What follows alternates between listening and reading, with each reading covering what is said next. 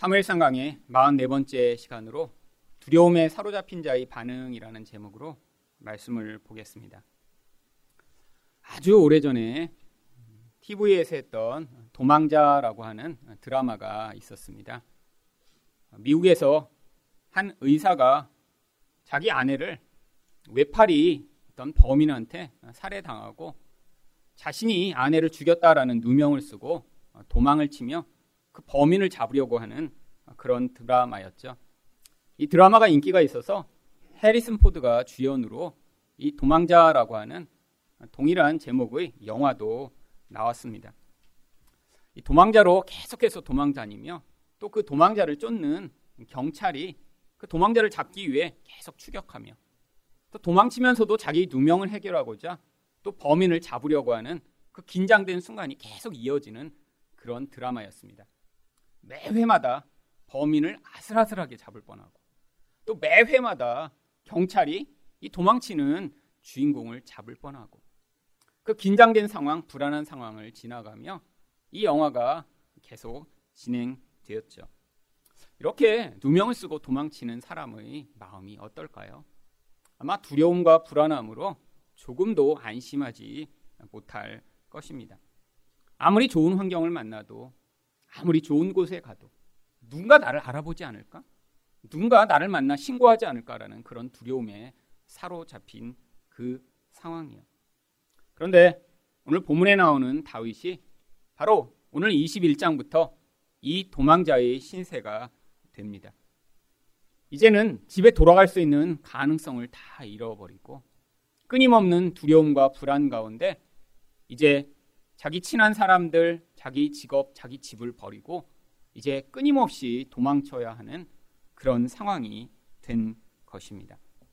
결국 이렇게 도망자가 되어 두려움 가운데 사로잡히자 다윗의 그런 연약하고 또 부끄러운 모습이 드러나기 시작합니다.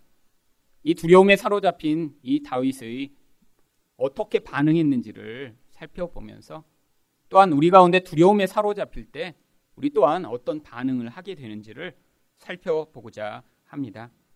첫 번째로 두려움에 사로잡히면 어떻게 반응하나요? 거짓말을 합니다. 1절 상반절 말씀입니다.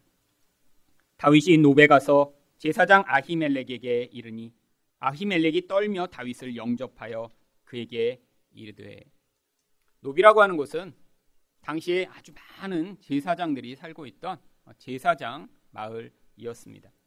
그런데 왜 아히멜렉이 이 다윗을 보자 떨었던 것일까요? 아히멜렉은 지금 사울과 다윗 사이에서 벌어지고 있는 사건에 대해 익히 들어서 알고 있는 상황이었습니다. 그런데 천부장인 이 다윗이 홀로 이렇게 자기를 찾아오자 다윗이 무슨 일인가 아주 심각한 일이 벌어졌다라는 사실을 추측한 것이죠. 어떤 일이 벌어졌을 가능성이 높을까요? 미친 사울이 다윗을 죽이려고 하는데 용사 다윗이 혹시 사울을 죽인 것은 아닐까? 왜냐하면 바로 이 노비라고 하는 성은 살인자들이 우연히 사람을 죽였을 때 도망쳤던 그런 도피성 중에 하나였을 가능성이 높습니다. 성경에는 누군가를 부지중에 죽였을 때 그 사람이 그 의도에서 살인한 것이 아니면 이렇게 제사장이 있는 도피성으로 도피하도록 하나님이 여러 곳의 도피성을 마련해 두셨거든요. 민수기 35장 6절을 보시면 너희가 레위인에게 줄 성읍은 살인자들이 피하게 할 도피성으로 여섯 성읍이요 그 외에 42 성읍이라. 이스라엘 곳곳에 하나님이 도피성을 만들어 놓으시고 거기에 레위인과 제사장이 살도록 하셨으며 그래서 누군가를 우연히 죽였을 때 그것으로 도피하도록 한 것입니다. 바로 아이멜렉은 다윗이 우연히 사울을 죽이고 지금 일로 도망온 것은 아닐까라고 다윗을 보자마자 그래서 떨었던 것입니다. 그래서 아이멜렉이 다윗에게 질문을 합니다. 1절 하반절입니다. 어찌하여 내가 홀로 있고 함께하는 자가 아무도 없느냐? 아니 왜 혼자 와서 나한테 이렇게 온 거야? 지금 아주 걱정스럽게 다윗에게 물어본 것이죠. 다윗은 이 아이멜렉에게 이제 여러 가지 이야기를 합니다. 근데 오늘 본문에 나오는 이 다윗의 모든 말은 다 거짓말입니다. 2절 상반절에 그래서 다윗이 뭐라고 아히멜렉에게 답을 하나요? 다윗이 제사장 아히멜렉에게 이르되 왕이 내게 일을 명하고 이르시기를 내가 너를 보내는 것과 내게 명령한 일은 아무것도 사람에게 알리지 말라 하시기로. 사울이 정말 다윗에게 이렇게 명령했나요? 아니요. 죽이려고 했기 때문에 지금 다윗은 도망 중에 있는데 왕이 비밀스러운 일을 나한테 맡겨서 내가 이렇게 홀로 지금 여행 중이다라고 일단 거짓말을 시작합니다. 근데 거짓말을 하고 났더니 거짓말은 항상 어떻게 되나요? 꼬리에 꼬리를 물게 됩니다. 지금 아이멜렉이 궁금한 거는 왕의 그런 비밀스러운 명령을 받았어도 아니 이런 다윗과 같은 사람이 혼자 이렇게 돌아다니는 게 이상하다라고 지금 의심을 하고 있는 상황이죠. 그래서 이어서 2절 하반절에 다음과 같은 거짓말을 또 지어냅니다. 내가 나의 소년들을 이러이러한 곳으로 오라고 말하였나이다. 지금 많은 무리들이 원래는 함께 하는데 나 혼자 여기 지금 온 곳이고 다른 곳에서 내 부하들을 만나기로 했습니다라고 거짓말을 한 것이죠. 그랬더니 또 이 거짓말이 다른 거짓말로 계속 이어지게 됩니다. 5절에 보시면 아 지금 떡을 줘야 되는데 이 떡은 소년들이 성결하지 않으면 줄 수 없다라고 이야기를 했더니 거기서 또 어떤 거짓말을 하나요? 다윗이 제사장에게 대답하여 이르되 우리가 참으로 3일 동안이나 여자를 가까이 하지 아니하였나이다. 내가 떠난 길이 보통 여행이라도 소년들의 그릇이 성결하겠거든. 하물며 오늘 그들의 그릇이 성결하지 아니하겠나이까 하매. 아니 잊지도 않은 소년들이 아 성결합니다. 그러니까 그 떡 주셔도 우리는 충분히 먹을 수 있는 준비가 됐습니다라고 거짓말을 하죠. 아니 게다가 또 거짓말을 해야 됩니다. 무기를 얻어야 되는데 천부장인 다윗이 무기도 없이 와서 무기를 달라고 하니까 그때 왜 자신이 이렇게 무장도 하지 않고 그곳을 온지에 대해 8절에 대해 이렇게 거짓말을 지어냅니다. 다윗이 아히멜렉에게 이르되 여기 당신의 수중에 창이나 칼이 없나이까? 왕의 일이 급함으로 내가 내 칼과 무기를 가지지 못하였나이다.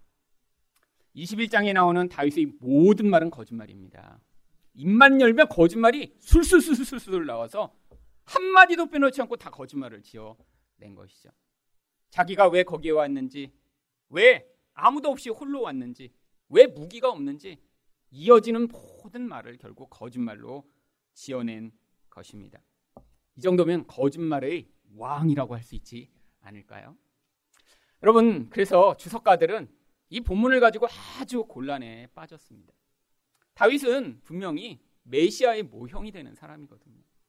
아니, 이렇게 훌륭한 메시아의 모형이 되는 다윗. 게다가 진짜 자기가 잘못한 게 아니거든요.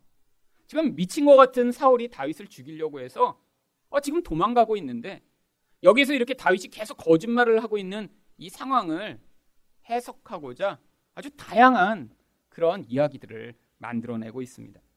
제가 주석에서 아주 유명한 주석가가 쓴 가장 황당한 이런 변호가 바로 여기 있는 이 왕이 사울을 가르치는 것이 아니라 왕이신 하나님을 가르친다라고 하는 그런 변호였습니다. 여러분 그렇게까지라도 다윗을 변호해서라도 아니 왕이신 하나님이 은밀하게 다윗한테 지금 명령한 것이고 그러니까 여기서 왕이 나에게 은밀하게 이렇게 이 모든 상황들을 지시해서 간다라고 하는 것이 그게 거짓말이 아니다라고 어떤 주석가가 변호를 하고 있더군요. 대부분은 이 부분을 깊이 다루면 이게 모순이 돼서 설명을 하지 못하니까 대부분의 주석들은 그래서 은근슬쩍 이게 아무것도 아닌 것처럼 넘어가고 있습니다. 여러분 이걸 어떻게 받아들여야 하나요? 여러분 바로 이게 성경의 나오는 인물들이 아무리 한 인물을 통해 메시아와 그리스도의 모형을 보여주고 있더라도 그 또한 구원이 필요한 죄인임을 보여주는 이중적 모형이기 때문입니다.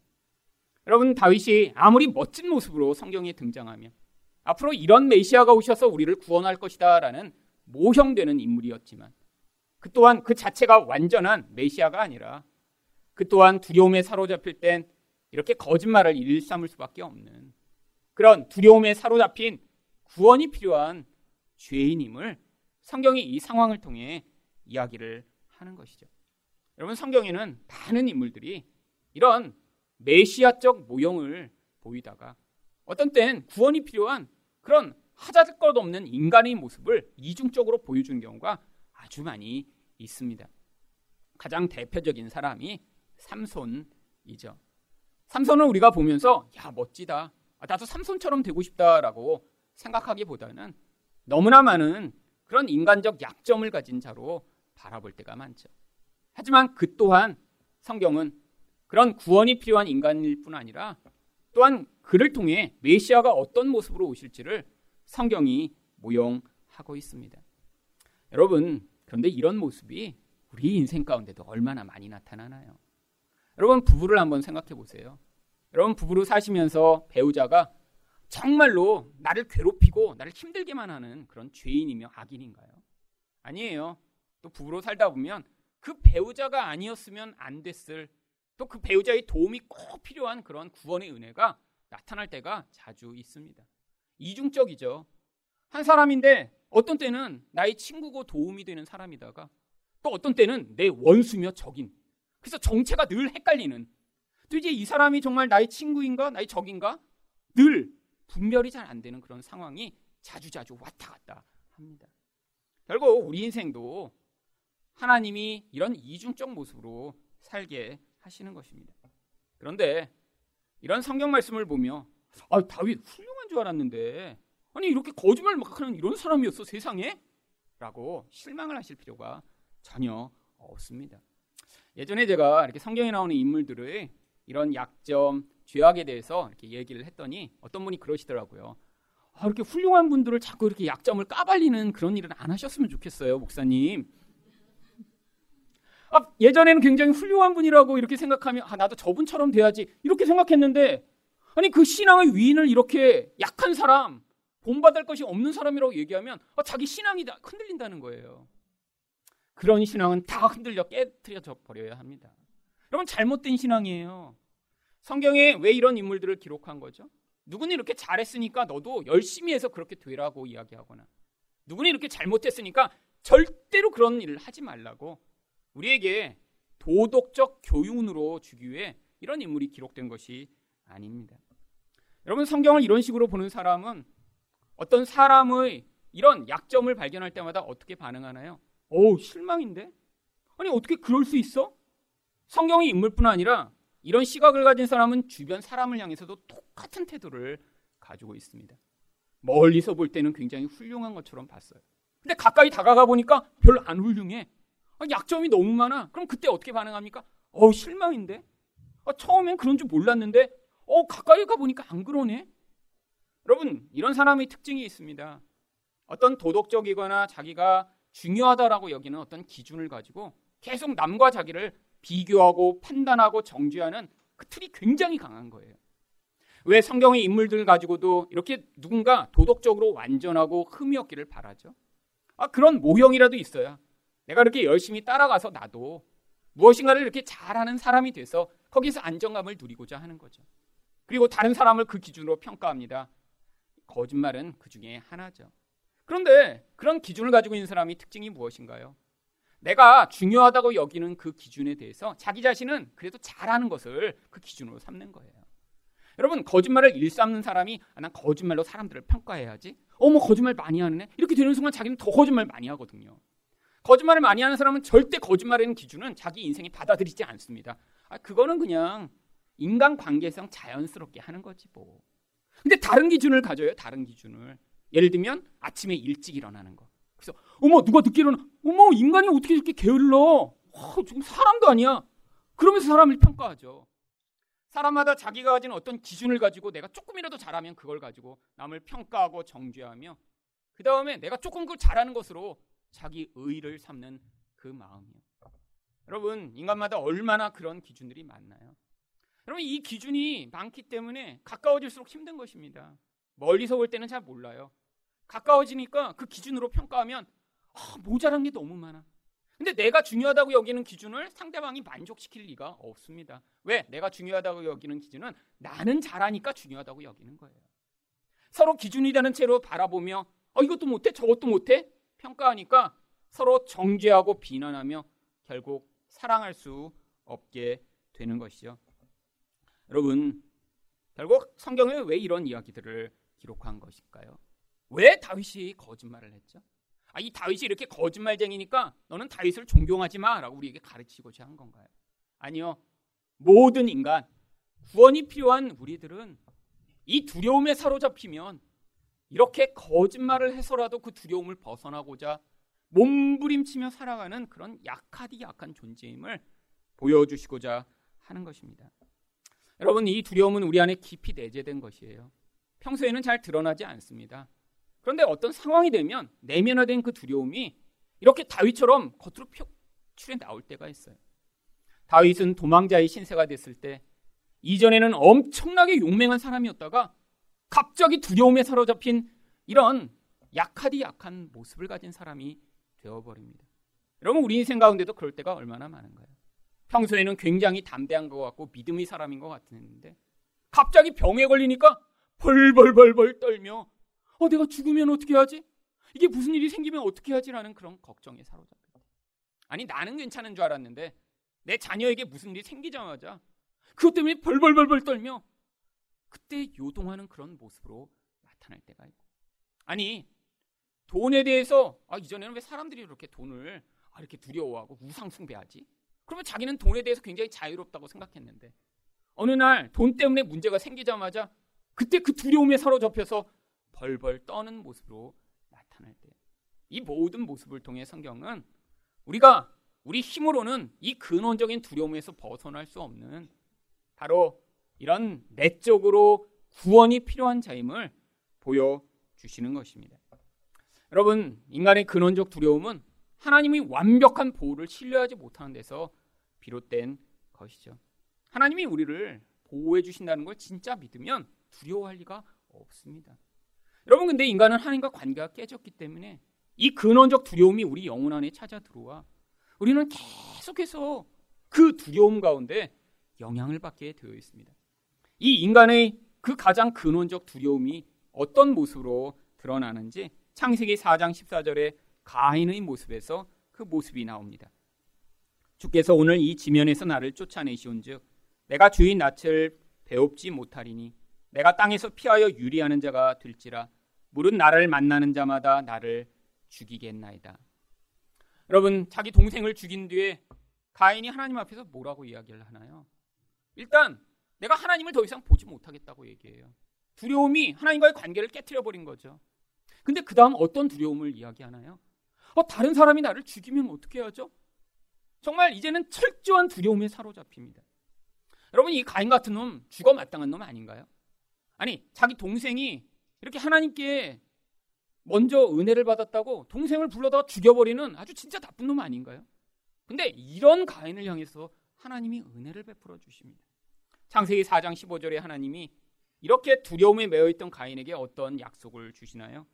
여호와께서 그에게 이르시되 그렇지 아니하다 가인을 죽이는 자는 벌을 7배나 받으리라 하시고 가인에게 표를 주사 그를 만나는 모든 사람에게서 죽임을 면하게 하시니라. 여러분, 이런 자에게까지도 하나님이 은혜를 베푸세요. 그런데 이런 은혜를 받았으면 하나님 어떻게 저 같은 자에게도 은혜를 베푸세요? 라고 반응하는 것이 정상이지 않을까요? 근데 가인이 어떻게 하나님께 반응합니까? 창세기 4장 16절입니다. 가인이 여호와 앞을 떠나서 에덴 동쪽 놋 땅에 거주하더니 여러분 여기 여호와 앞을 떠났다 히브리어 원문에는 하나님의 얼굴을 등졌다라고 되어 있습니다. 하나님께 이렇게 은혜를 받았는데 난 다시는 하나님의 얼굴을 보지 않을 거야라고 하나님과의 관계를 완전히 끊어버린 거예요. 그리고 에덴이 있던 곳에서 멀리 떠나 놋이라고 하는 땅에 정착을 합니다. 그런데 이 놋이라고 하는 땅의 이름의 뜻이 바로 방황이라고 하는 것입니다. 하나님 없이 인간은 이 두려움에 매여 끊임없이 불안한 채로 방황해야 하는 존재임을 보여주는 것이죠. 여러분, 우리 두려움은 다양한 방식으로 표출되어 나옵니다. 다윗처럼 거짓말을 하게 되는 경우도 있고요. 어떤 사람은 두려워서 어떤 일을 할 때마다 도피하는 경우도 있고요. 어떤 사람은 두려워서 불안에 벌벌벌벌 떠는 사람도 있고요. 어떤 사람은 두려워서 관계를 단절해 버리는 사람도 있습니다. 하지만 그 모든 근원은 바로 우리가 하나님을 온전히 신뢰하지 못하고 내가 이렇게 했다 실패하면 어떡하지? 아, 이 일이 나에게 나쁜 결과가 생기면 어떻게 하지? 아, 이렇게 했다가 아, 무슨 재앙을 당하면 어떻게 하지? 아, 이런 두려움이 우리 안에 근원되기 때문에 그러한 결과들이 나타나는 것이죠. 여러분, 이 두려움은 우리 힘으로는 절대 해결할 수 없습니다.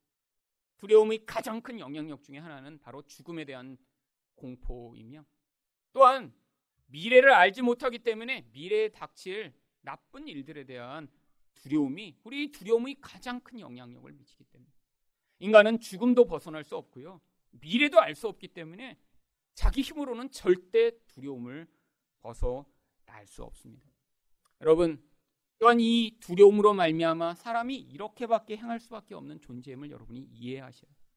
여러분 주변에서 자주 거짓말하고 아니 자주 두려워서 관계를 깨뜨리고 두려움 때문에 어떤 반응을 하는 사람들을 이해하고 용납할 수 있습니다. 여러분 그런데 가인과 달리 이 다윗은 이런 모든 과정을 통해 무엇을 배우게 되었나요?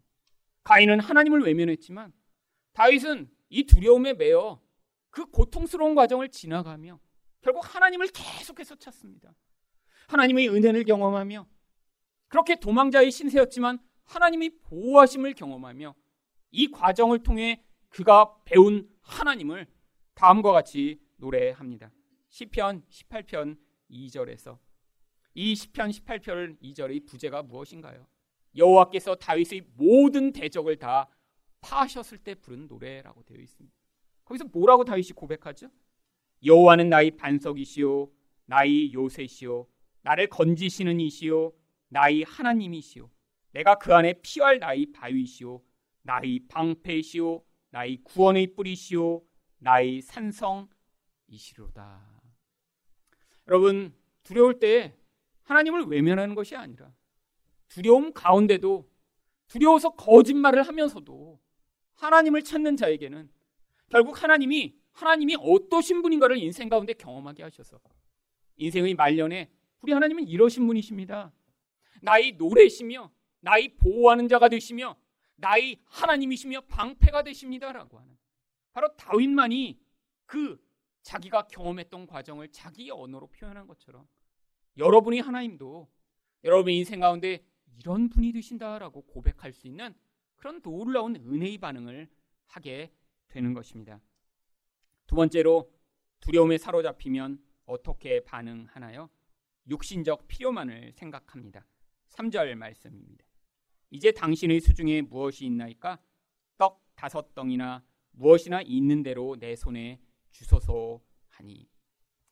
여러분 다윗이 이렇게 제사장을 찾아와서 그에게 요청한 것이 무엇인가요? 떡입니다. 떡. 되게 당연한 것 같죠? 우리가 볼 때는. 근데 성경이 왜이 이야기를 기록한 것인가요? 여러분, 지금 두려움 가운데 지금 제사장을 찾아왔으면 이 제사장으로부터 얻어낼 수 있는 유일한 것이 사실 떡이 아닙니다. 마치 지금 내가 경제적으로 조금 곤란했는데 목사님 찾아와서 아, 돈 조금만 빌려주세요. 마치 이거가 지금 똑같은 상황이에요. 아니, 지금 두려움의 근원은 떡이 없기 때문이 아니죠. 도망갈 때 더 잘 제사장의 도움을 받아 그 도망의 과정을 조금 더 편하게 하고자 하는 것이 이 제사장에게 온 것이 아니죠. 제사장에게 왔으면 거기에서 아, 저를 위해 기도해 주세요. 두려워서 못 견디겠어요. 힘듭니다. 저를 위해 하나님 앞에서 간구해 주세요라고 영적 도움을 요청해야 되지 않을까요? 여러분 떡만 요청한 것이 아니라 또 무엇도 달라고 합니까? 8절입니다. 다윗이 아이멜렉에게 이르되 여기 당신의 수중에 창이나 칼이 없나이까? 그럼 무기를 또 달라고 해요. 여러분 이거 제일 이상한 거 아니에요? 여러분 제사장한테 무기를 달라고 그러면 어떻게 해요? 여러분 이거 좀 이상한 겁니다. 아주 이상한 거예요. 여러분 근데 다윗은 지금 자기가 왜 이런 상태가 된지 자기도 모를 정도로 지금 심각한 두려움에 매여 있는 상태죠. 두려움에 매여 있으니까 당장 눈앞에 보는 그 두려움에 매여 그것을 벗어날 수 있는 수단밖에 찾지 못하는 그런 육신적 차원에 매어진 존재가 된 것입니다. 여러분, 근데 이게 바로 우리의 모습 아닌가요? 여러분, 우리가 왜 이렇게 육신에 매어 살아가죠? 여러분, 아무리 와서 교회에서 설교를 듣고 성경을 읽고 큐티를 해도 여러분의 진짜 관심, 여러분이 인생 가운데 중요하다고 여기는 것은 실제로는 다 육신의 문제입니다. 어떻게 먹고 살까? 내가 나이가 들었을 때 충분한 돈을 마련할 수 있을까? 다음에 이사는 어디에 가지? 아, 다음에 더 어떤 것으로 더 예쁘게 나를 만들까? 어, 근데 여러분이 계획하고 수, 여러분이 기대한 수준에 미치지 못하면 두려움에 사로잡히죠. 어, 남들은 이렇게 은퇴할 때 이 정도 자금이 있어야 된다는데 어, 나는 어떻게 하지? 여러분, 세상 사람은 그걸 너무 당연하게 여깁니다. 관심은 여전히 육신에 있는 것밖에 없어요. 육신으로 내 미래를 책임지고 육신적으로 내가 조금 더 편안하고 육심적으로 내가 바라볼 수 있는 의존의 수단을 내가 얼마나 가지고 있는가가 그들의 불안을 벗어나게 만드는 유일한 근거인 것이죠. 여러분 근데 문제는 성도도 똑같이 영향을 받고 있다라고 하는 것입니다. 하나님을 믿는다고 하지만 여러분 진짜로 그 사람이 안정과 기쁨을 찾을 때는 하나님의 약속이 아니라 통장에 돈이 좀 넉넉하면 기분이 좋아지고 미래가 이렇게 보장된 것 같은 안심이 들다가 통장에 돈이 좀 없는 것 같으면 불안에 덜덜 떠는 결국 세상 사람과 조금도 다르지 않은 모습으로 살아갈 때가 얼마나 많이 있나요? 여러분 그런데 이렇게 육신의 필요에만 매어 있다고 해서 하나님이 그를 외면하시고 질책하시나요? 아니에요. 바로 이런 수준으로부터 시작해 하나님을 경험하며 육신으로부터 영적인 수준으로 변화돼 나가는 것이 구원의 과정인 것입니다. 여러분 한국 교회를 한번 생각해 보세요. 여러분 정말 이 한국 교회에 사람들이 이렇게 나오게 된 게 정말 영적인 필요, 예수에 대한 그 생명에 대한 갈구 때문에 교회에 나오게 됐나요? 아니에요. 솔직히 다 예수 믿으면 복 받는다 그래서 나왔고요. 예수 믿으면 부자 되고 병 낫는다고 해서 나온 분들이 많습니다. 영적인 필요 알지도 못했어요. 그냥 내가 당장 필요한 거 내게 채워줄 수 있는 그것을 간구해서 나왔는데 근데 문제는 시간이 오래 지나서도 여전히 그런 필요가 다 채워졌는데 아니 조금만 더 조금만 더라고 하며 여전히 그 육신의 수준에 머물러 있는 것이 문제가 되는 것이죠. 여러분 하나님은 그런데 이런 지금 두려움에 매여 있는 이 다윗을 다양한 수단을 통해 위로하시며 은혜를 베푸십니다. 이렇게 떡을 달라고 했는데 어떤 떡을 제사장이 주나요? 4절과 6절입니다. 제사장이 다윗에게 대답하여 이르되 보통 떡은 내 수중에 없으나 거룩한 떡은 있나니 그 소년들이 여자를 가까이만 하지 아니하였으면 주리라 하는지라 제사장이 그 거룩한 떡을 주었으니 거기는 진설병 곧 여호와 앞에서 물려낸 떡밖에 없었습니다. 이 떡은 더운 떡을 드리는 날에 물려낸 것이더라. 진설병은 원래 성막에서 하나님 앞에 바치는 여섯 개씩 두 줄로 열두 개를 하나님 앞에 올려놓는 떡입니다. 뭐 떡이라고 해서 요만한 떡이 아니라요. 커다란 떡을 두 줄로 쌓아놓는 그런 떡이죠.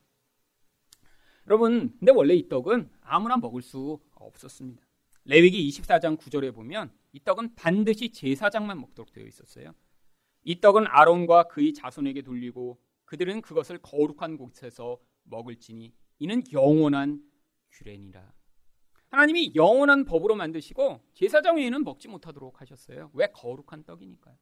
근데 아이멜렉이 이 떡을 다윗에게 줍니다. 아니 어떻게 그럴 수 있죠? 하나님의 이 계명을 왜 제사장 자체가 깨뜨린 것이죠? 이 율법을 해석할 때 바로 유일하게 그 율법을 어길 수 있는 기준이 있었습니다. 바로 생명을 구할 때라고 하는 기준이죠. 아이멜렉은 그 생명의 기준으로 하나님의 법을 재해석한 것입니다. 그래서 다윗의 생명을 위해 이 떡을 하나님께만 바치고 제사장만 먹도록 한 떡을 그에게 공급한 것이죠. 여러분, 근데 이 떡이 뭘 보여주는 것인가요? 단순히 성막에서 이렇게 하나님 앞에 올려놓는 떡이 아니라 이 떡은 생명의 떡이 되시는 예수님을 모형하는 떡입니다. 왜 12개를 꼭 올려놓도록 되어 있었죠? 이스라엘 12지파에게 하나님이 생명의 떡이 되셔서 내가 너희를 먹이고 충만하게 하겠다는 걸 모형으로 보여주시고자 항상 12개를 올려놓도록 만드셨던 것이죠. 여러분, 우리 또한 다윗처럼 두려움에 사로잡힐 때마다 영적인 필요는 다 잊어버립니다. 하나님을 향해 내 육신의 필요만을 채워달라고 간구하고 그것 때문에 불안해할 때 얼마나 많이 있나요? 근데 하나님이 그런 두려움에 매여 있는 자들에게 물론 육신도 채워주십니다. 하지만 그 과정을 통해 정말 주시고자 하는 것이 무엇인가요? 바로 생명의 떡이신 예수 그리스도십니다. 요한복음 6장 51절 말씀을 보시면 나는 하늘에서 내려온 살아있는 떡이니 사람이 이 떡을 먹으면 영생하리라. 내가 줄 떡은 곧 세상의 생명을 위한 내 살이니라. 여러분, 우리는 다 육신의 필요 때문에 하나님을 찾을 때가 많습니다. 하나님이 내 경제적인 것도 보호해 주시고 내 필요도 채워 주시고 내게 은혜를 베푸셔서 내 인생 자체를 행복하고 편안하게 만들어 주시기를 간구할 때가 많이 있죠. 여러분 그런데 하나님의 관심은 거기에 별로 없으십니다. 우리의 이런 두려운 본질이 하나님의 은혜로 체험받지 않으면 상황이 잠시 지나갈 때 그때 그런 외적인 필요가 채워져서 아, 그때는 안정할 수 있지만 상황이 바뀌고 나면 다시 또 불안하고 두려운 본질로 돌아가게 되어 있기 때문이죠.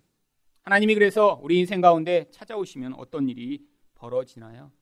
내가 원하는 대로 내 육신의 필요와 내 원하는 대로 내 외적 환경이 변하지 않을지 모르지만 하나님이 그 과정을 통해 우리에게 진짜 중요한 예수의 생명을 먹이시고 그것으로 우리가 만족하고 기뻐하는 법을 가르치시고자 하는 것입니다.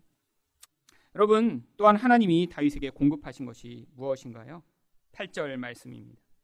다윗이 아히멜렉에게 여기 당신의 수중에 칼이나 창이 없나이까? 왕의 일이 급함으로 내가 내 칼과 무기를 가지지 못하였나이다 하니. 물론 거짓말이지만 마침 그런데 제사장이 칼을 가지고 있었습니다. 9절 말씀입니다. 제사장이 이르되 내가 엘라 골짜기에서 죽인 블레셋 사람 골리앗의 칼이 보자기에 쌓여 에봇 뒤에 있으니 내가 그것을 가지려거든 가지라 여기는 그것밖에 다른 것이 없느니라 하는지라 다윗이 이르되 그 같은 것이 또 없나니 내게 주소서 하더라 여러분 지금 다윗은 누구랑 상대하는 상황이죠? 왕인 사울과 상대하는 상황입니다. 여러분 칼 한 자로 있다고 해결이 되는 문제인가요? 여러분 군대랑 싸워야 되는데 칼 한 자루로 어떻게 해결하겠어요? 근데 하나님이 그를 향해 골리앗의 칼을 돌려 주십니다. 여러분 이것도 또 말이 안 돼요. 여러분 골리앗은 어떤 사람인가요? 키가 2m 70인 사람입니다. 아마 다윗이 그동안 성장했겠죠. 100한 70 정도로요.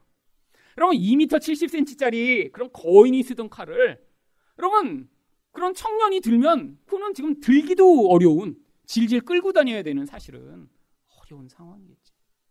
여러분 근데 왜 하나님이 다윗에게 이 칼을 돌려 주신 것인가요? 여러분 이 칼은 단순히 골리앗의 칼이 아닙니다. 이 칼은 특별한 영적 의미를 가진 거예요. 여러분 골리앗과 싸울 때 다윗은 어떤 상태였나요?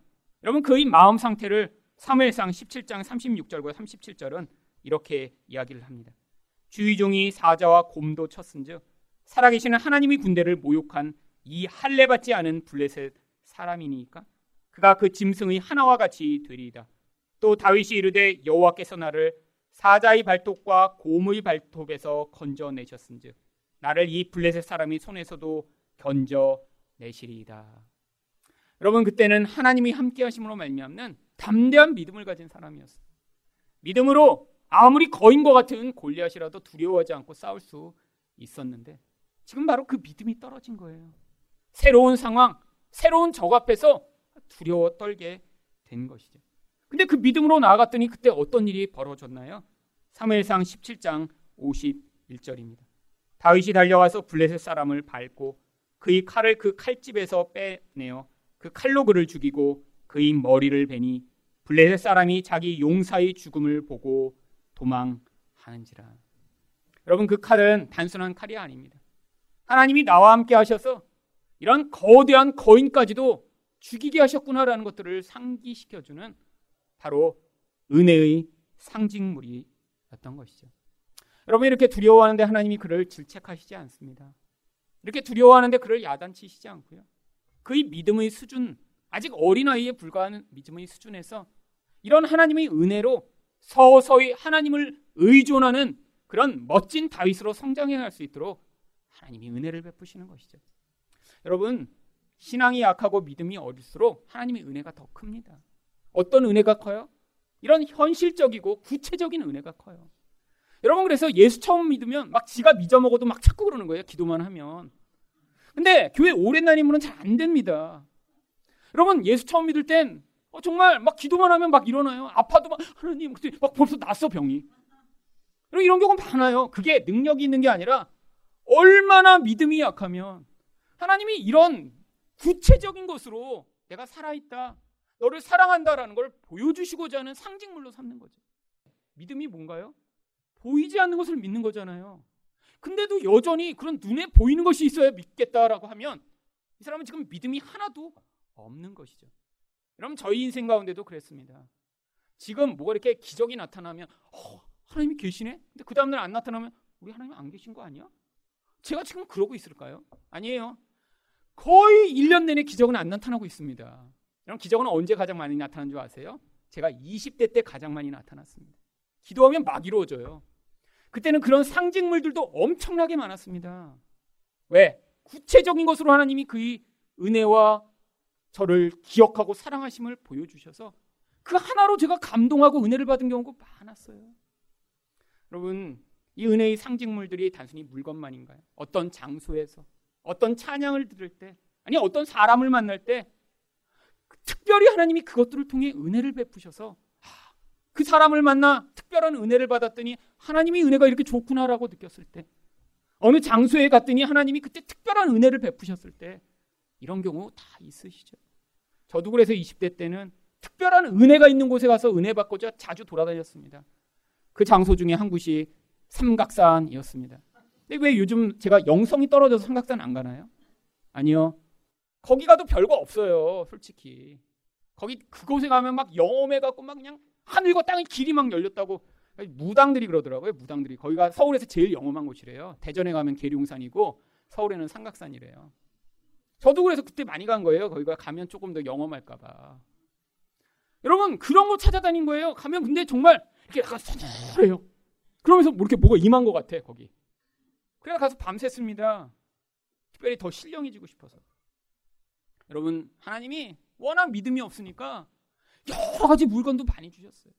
아직도 기억나는 게 여러분 그때는 너무너무 돈이 없어서 원하는 게 있어서 사지 못할 때가 많았습니다. 언젠가는 면도를 하는데 애프터 쉐이브 로션이 다 떨어졌어요. 그러고 없어갖고 어, 어떡하나 그래서 화장품 가게에 갔더니 싸구려들만 이렇게 이렇게 싼 거 달라고 했더니 냄새가 너무 나빠요. 이발소에서 쓰는 그런 애프터 쉐이브 로션 싸구려. 그래갖고 이제 못 사고 왔습니다. 내가 가난하더라도 내 dignity를 포기할 수는 없다. 그래서 냄새 좋은 건 비싸요. 냄새 좋은 건. 그러고 왔는데 주일날 가서 성가대에 앉았는데 옆에 형이 너무 냄새 좋은 걸 또 많이 바르고 온 거야. 근데 저만 느낀 게 아니라 모두 느꼈어요. 그래서 야 너 오늘 왜 이렇게 많이 바르고 왔어 했더니 이렇게 하다가 뚜껑이 빠지면서 왈칵 쏟아졌대요. 그래서 그걸 아까 다 바르고 왔대 여기다. 근데 냄새가 정말 너무 좋은 거예요. 그래서 제가 물어봤어요. 형, 그 무슨 거야? 그랬더니 뭐라고 물었더니 꼭 이렇게 뒤에 붙이더라고요. 그 외제야. 한국에서 못 구해. 마음이 엄청 상했습니다. 돈 많은 거는 외제 저렇게 얼굴에 처바르고 오고. 근데 그날 주일날 저희 이모가 한국에 왔다가 미국에 돌아가면서 저희 어머니가 공항에 배웅하러 가셨는데 이모가 개찰구로 들어갔다가 다시 뛰어나와서 아 한국에 올때 1승이 주려고 선물을 갖고 왔는데 잊어먹고 그냥 가지고 갈 뻔했네 하더니 가방에서 뒤져서 봉투 하나를 줬대요. 집에 갖고 오셔서 어머니가 그러는 거예요. 아 이모가 너한테 주라고 이거 선물 갖고 왔다 잊어먹고 갈 뻔했다. 뭐 뭐니? 뜯어봤더니 바로 그 형이 얼굴에 처발랐던 그 애프터 쉐이브 로션이었어요. 여러분 제가 그걸 갖고 얼마나 감동인 줄 아세요? 하나님이 애프터 쉐이브 상표까지 기억하셔서 주셨구나. 여러분 찔끔찔끔 발랐어요. 찔끔찔끔. 정말 다 쓸까봐. 여러분 근데 아무리 찔끔 발라도 매일 면도하고 쓰는데 그게 언제까지 가겠어요? 나중에 다 쓰고 나서도 그 병을 버리질 못했어요. 그래서 책상에 늘 놔두고 있었습니다. 결혼했는데 아내가 버리려고 그러더라고요. 재활용으로 해서 그 버리면 큰일 난다고. 그 은혜의 상징물인데 그 버리면 안 된다고. 그래서 그때까지 가지고 있었는데 미국에 갈 때 미국에 갈 때 그 빈 병 들고 가는 게 고민하다가 미국에 갈 때는 아 그래 미국에 가면 또 있겠지. 그래갖고 그때 버렸어요. 여러분 그런 거 많습니다.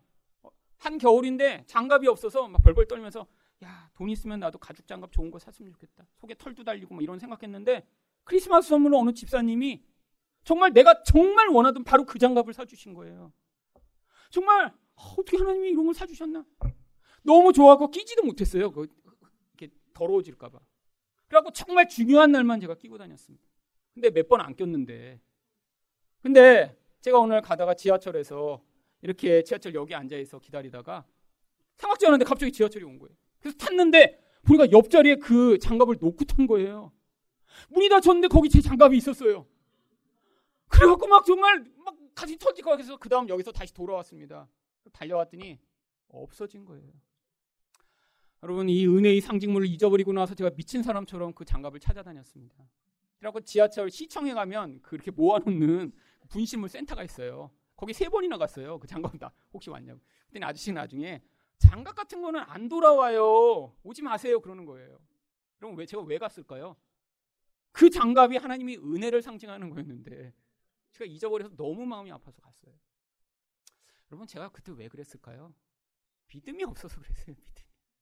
워낙 삶이 힘드니까요. 너무 가난하고 고통스러운데 그거 가지고 아, 하나님 나를 기억하시는구나. 그때는 그걸로 제 위로를 삼고 은혜를 삼았습니다. 여러분 요즘도 하나님이 제게 장갑도 주시고 애프터 쉐이버 주실까요? 그 전에 제가 삽니다. 미리 사요, 미리. 떨어질 것 같으면 미리 사요. 장갑도 그래서 두 개나 있습니다. aftershave도 제가 산 것도 있지만 또 누가 주시더라고요. 여러분 근데 그런 게 있다고 지금 믿음이 커지지 않아요. 여러분 지금 왜 그렇죠? 이제는 믿음을 배웠어요. 믿음을. 눈으로 보는 것으로 하나님이 그런 기적과 같은 일을 안 보이셔도 아 하나님이 십자가를 통해 나를 이렇게 사랑하심을 보였지라는 사실을 제가 진짜 믿게 됐습니다. 내 상황이 힘들고 원하는 대로 풀리지 않아도 내가 눈으로 볼 때 확신한 것이 없어도 우리 예수가 살아계시며 하나님이 나의 하나님이시라는 것을 믿게 되었기 때문에 더 이상 이런 상징물이 필요 없게 된 것이죠. 여러분, 예수의 십자가를 보실 때마다 여러분 그런 위로를 받고 계신가요?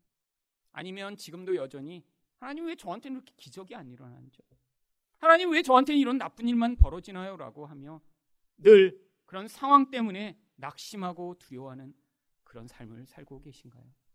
여러분 이제 어린아이 같은 신앙에서 예수 그리스도를 믿는 믿음으로 성숙한 자리에서 나가셔야 할 때입니다. 하나님이 신앙이 어린 자들에게는 이런 은혜로 은혜를 베푸셔서 신앙이 성장하게 하시고 이제 신앙이 성장하고 나면 믿음으로 말미암아 하나님의 은혜를 붙들고 그분의 약속을 확신하는 그런 견고한 신앙인으로 서시는 여러분이 되시기를 축원드립니다.